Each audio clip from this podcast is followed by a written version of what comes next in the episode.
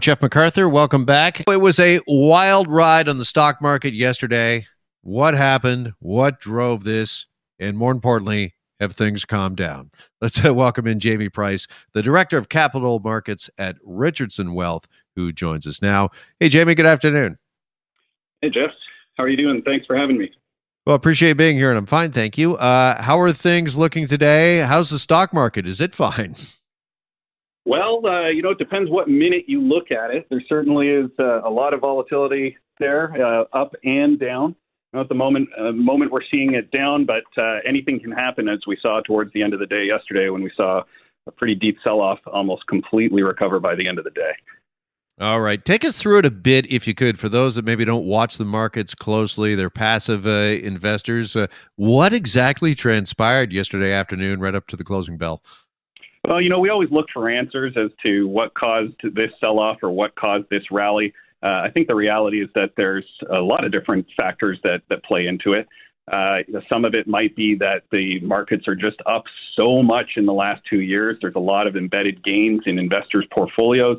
Uh, and when uh, when they start to see the markets roll over a little bit and they start to come off a bit, uh, sometimes the selling pressure and the the desire to lock in a profit takes hold and people start to sell off. So uh, that's my go-to reasoning. Uh, there are sometimes catalyst events like uh, news releases that that might push in one direction or the other.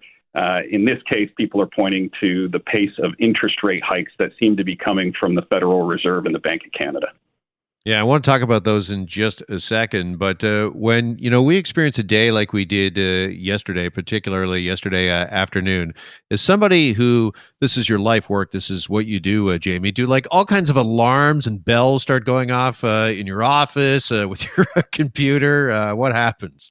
Well, it certainly does make for exciting times around uh, around the chat box. We're mostly working from home now, so it used to be used to be standing up around our desks and yelling, and now it's mostly on the chatter and the phones.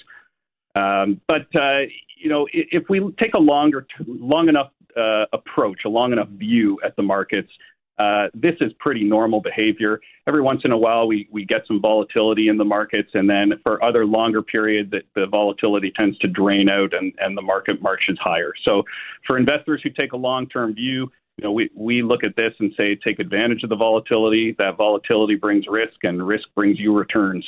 Uh, for those that have a much shorter term view, uh, these days can be fun and painful at the same time.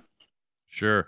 And this volatility, was it just simply uncertainty as well? And that's an old adage, right? That the markets, they don't like uncertainty. And there certainly is that in abundance these days. Uh, was it that uh, just the uncertain times and the, the uncertain market we're in right now? Was that kind of one of the major drivers? Yes, it's certainly the, the uncertainty uh, is something that people point to a lot as, as to uh, as to reasons for sell-offs or lower prices in general. Um, I'm not sure that that's that's really the the direct problem we're facing with the markets. Although you can point to lots of areas of uncertainty, uh, as I mentioned, the most notable being being the interest rate policy going forward. Um, and you know that's a policy that that many will credit as having driven the the majority of the returns over the last couple of years is very accommodative uh, interest rates, very accommodative central banks that have poured a lot of money into the system to help us through this uh, this COVID situation, this COVID-induced recession that we've had over the last couple of years. Uh, and the threat of that being taken away is the uncertainty that the market doesn't like today. All right. Well, let's delve into that. Interest rates. What is exactly going on there? What are we expecting to hear from the Bank of Canada? Well, the bank is looking at inflation numbers, uh, and having taken rates literally to zero, uh, they have, they have caused a lot of inflation in the market. Now, make no mistake, that was on purpose. Uh, that's the tool that they have to fight the deflation that we were seeing after the economy was shut down for COVID. Uh, so the threat of those rates moving higher and taking uh, taking the punch bowl away, so to speak, has some investors a little worried. Uh, the bank has projected that they will be raising rates. They have already turned off the quantitative easing uh, that they were that they were out there doing to inject even more liquidity into the markets. Uh, and sometimes it takes a little while for the for the markets uh, for the sentiment to take hold and and really realize that wow these rates are going higher and And if it was good while rates are going down, maybe the opposite is that it's bad while rates are going up. Now, I'm not sure that's the case, uh, but that's certainly the narrative that's out there surrounding the Bank of Canada. Yeah, and are we expecting an announcement? Do you know, Jamie, from the Bank of Canada? I mean, is it imminent when it comes to interest rates? That announcement? Well, once upon a time, the Bank of Canada announced uh, interest rates uh, at at any given time. Now, I'm dating myself now because this is going back 25 odd years. Uh, since then, they are they they stick to their schedule of uh, of scheduled meetings. We do have a meeting tomorrow uh, for the bank. It's it's uh, it's still I guess out there as to whether the bank will actually raise or not. Um, but many are saying that a 25 basis point rate rate hike is indeed coming. Um, some have some some will tell you that it's already quote unquote priced into the market. Um, and so it's it's been well projected by the bank that these hikes are coming, as have several more following that. All right, and uh, how much pain might mortgage holders in particular feel from that? Are they the ones that get hurt the most when it comes to an interest rate hike? Yeah, well, mortgage holders uh, certainly are. Uh, they are beneficiaries of rates declining, and they get hurt by rates rising.